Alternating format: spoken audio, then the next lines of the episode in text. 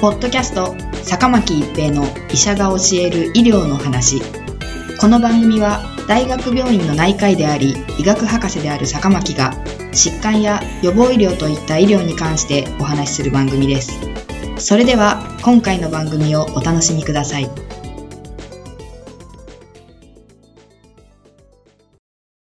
皆さんこんにちは、坂巻一平です。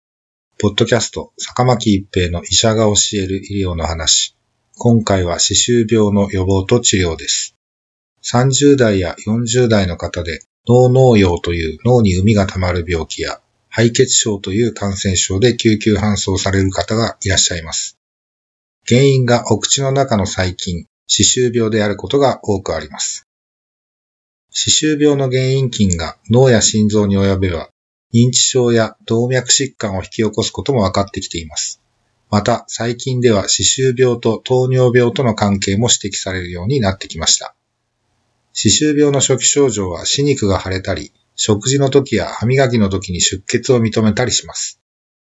歯周病は歯磨きだけでは予防することができず、自分でできる予防法としてはデンタルフロスを使うという方法があります。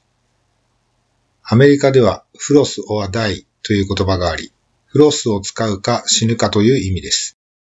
しかしながらアメリカでのフロスの使用率は6割に達しているのに比べて、日本人のフロスの使用率は2割に満たないと言われています。また、歯科定期検診の受診率も、北米がおよそ6割なのに比べ、日本人はこれもまた2割を切っていると言われています。歯周病の予防には最低でも6ヶ月に1回歯科を受診し、口腔内のチェック及び歯石や歯垢の除去が必要と言われています。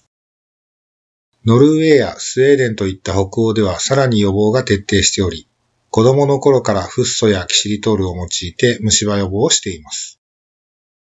歯周病では歯周ポケットの中をクリーニングする必要がありますが、場合によっては歯肉を剥がし、クリーニングしてから再度歯肉を戻すという治療をする場合もあります。また、除菌をするための特殊な水を使う場合もありますし、自分の歯型に合ったマウスピースを使い、そこに薬液をつけて治療する場合もあります。日本人の成人、特に40代以上では8割が歯周病であるというデータもあります。歯周病はお口の中の問題だけでなく、全身に影響を及ぼし、全身疾患を引き起こすことがあります。いずれにしても一度歯科受診をして口腔内をチェックしてもらうことをお勧めします。ポッドキャスト、坂巻一平の医者が教える医療の話。今回は歯周病の予防と治療でした。ありがとうございました。